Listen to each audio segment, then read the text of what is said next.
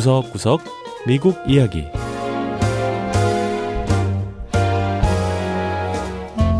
미국 곳곳의 다양한 모습과 진솔한 미국인의 이야기를 전해드리는 구석구석 미국 이야기 김현숙입니다.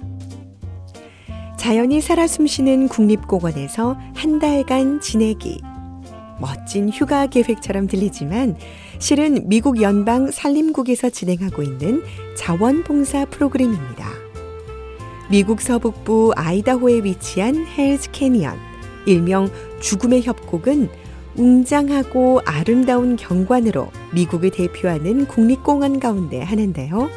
바로 이곳의 산장에서 한 달간 지내는 자원봉사 프로그램이 있다고 합니다. 손전화도 없이 자연 속에서 어떤 봉사를 하는 건지 헬즈 캐니언의 한 산장을 직접 찾아가 보죠.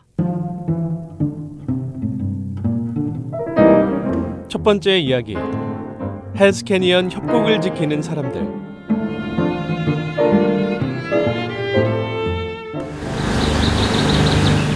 헬즈 캐니언을 관통하는 스네이크 리버.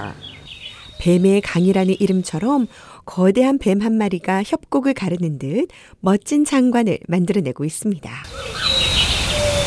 바로 이곳에 위치한 컬크우드 사적지는 미 연방 산림국 소속으로 국가가 관리하는 보호 지역이지요. 그런데 이곳에선 누구나 한 달간 관리인으로 지낼 수 있다고 합니다. 찰리, 제인 매크럼 부부는 현재 컬크우드 산장에서 공원 관리를 하고 있는 자원봉사자들입니다. 우리 부부는 늘 이런 자연 속에서의 삶을 원해왔거든요. 그런데 산림국에서 자원봉사 프로그램을 운영한다는 얘기를 듣게 된 거예요. 산림국 직원도 아니고 산림국과는 아무런 관련이 없는 우리 같은 평범한 사람도 할 수 있다고 해서 바로 지원했습니다. 매크럼 씨 부부가 한 달간 집으로 지내는 산장은 고요한 자연 속에 있는 자그마한 2층 집이었습니다. This is our kitchen. Basic, but it works well. 여기가 우리 부엌입니다. 단출하지만 있을 건 다 있어요. 아, 이건 나무를 떼는 난로인데요. 며칠 전부터 날씨가 쌀쌀하길래 이용하기 시작했어요. 매크럼 씨 부부는 공원 관리인 봉사를 하기 위해 산장으로 들어오면서 음식도 한가득 싸가지고 왔습니다.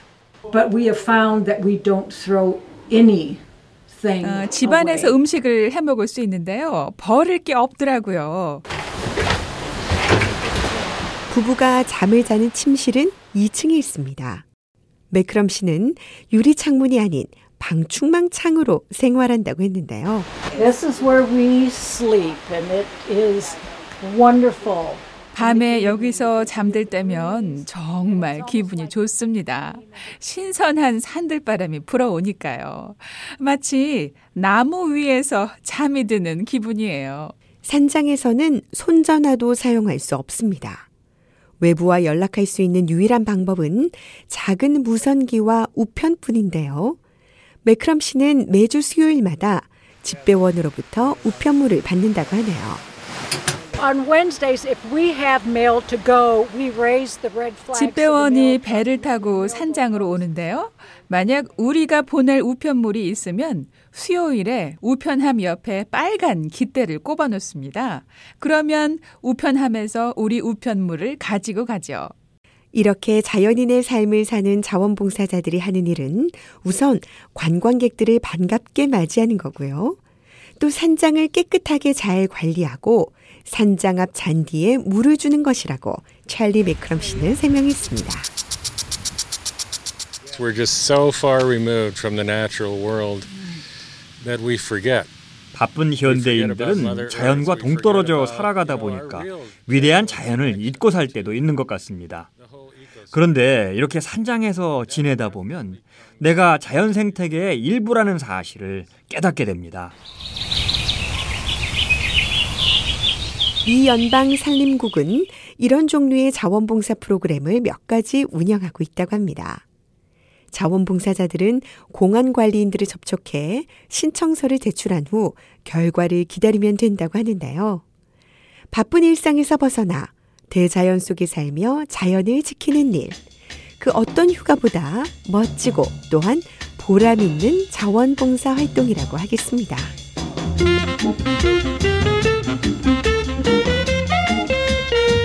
두 번째 이야기 스타워즈 자원봉사단 미 서부 캘리포니아주는 최근 5월 4일을 스타워즈의 날로 공식 지정했습니다.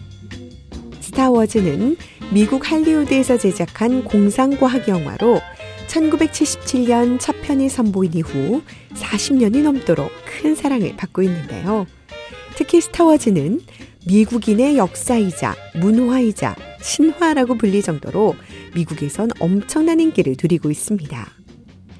미국인 중엔 스타워즈 모형을 수집하는가 하면 스타워즈를 주제로 하는 파티를 열기도 하는데요. 스타워즈를 통해 자선 활동을 하는 사람들도 있습니다. 이름하여 게리슨 타이라노스라고 부르는 스타워즈 봉사단을 만나보지요. 버지니아 리즈버그 고등학교에서 열린 한 자선 행사에 영화 스타워즈에 등장하는 군인이 나타났습니다. 스톰 트루퍼라고 하는 흰색 갑옷 군인 복장을 한 데이먼 데그너 씨는 시간이 날 때마다 스타워즈 복장이나 소품을 만드는 것이 취미라고 하는데요.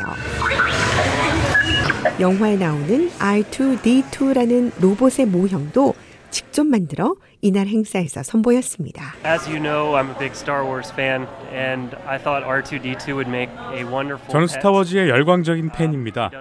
그렇다 보니 영화에 나오는 R2D2 로봇을 반려견처럼 갖고 싶더라고요. 배변 훈련을 시킬 필요도 없고 시끄럽게 짖거나 사료도 필요 없는 훌륭한 반려견인이 되겠다고 생각했죠. 로봇은 플라스틱으로 만들었고요. 일부 부속품은 3D 복사기를 이용해 제작했습니다.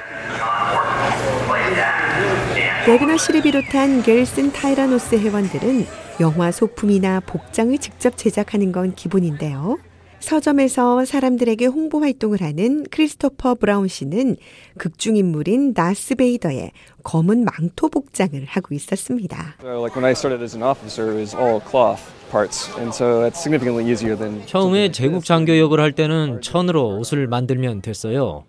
갑옷이 아니니까 쉽게 만들 수 있었죠. 하지만 스톰트루퍼 같은 의상은 전체가 거의 다 딱딱한 갑옷이니까요. 제작하기가 훨씬 힘듭니다.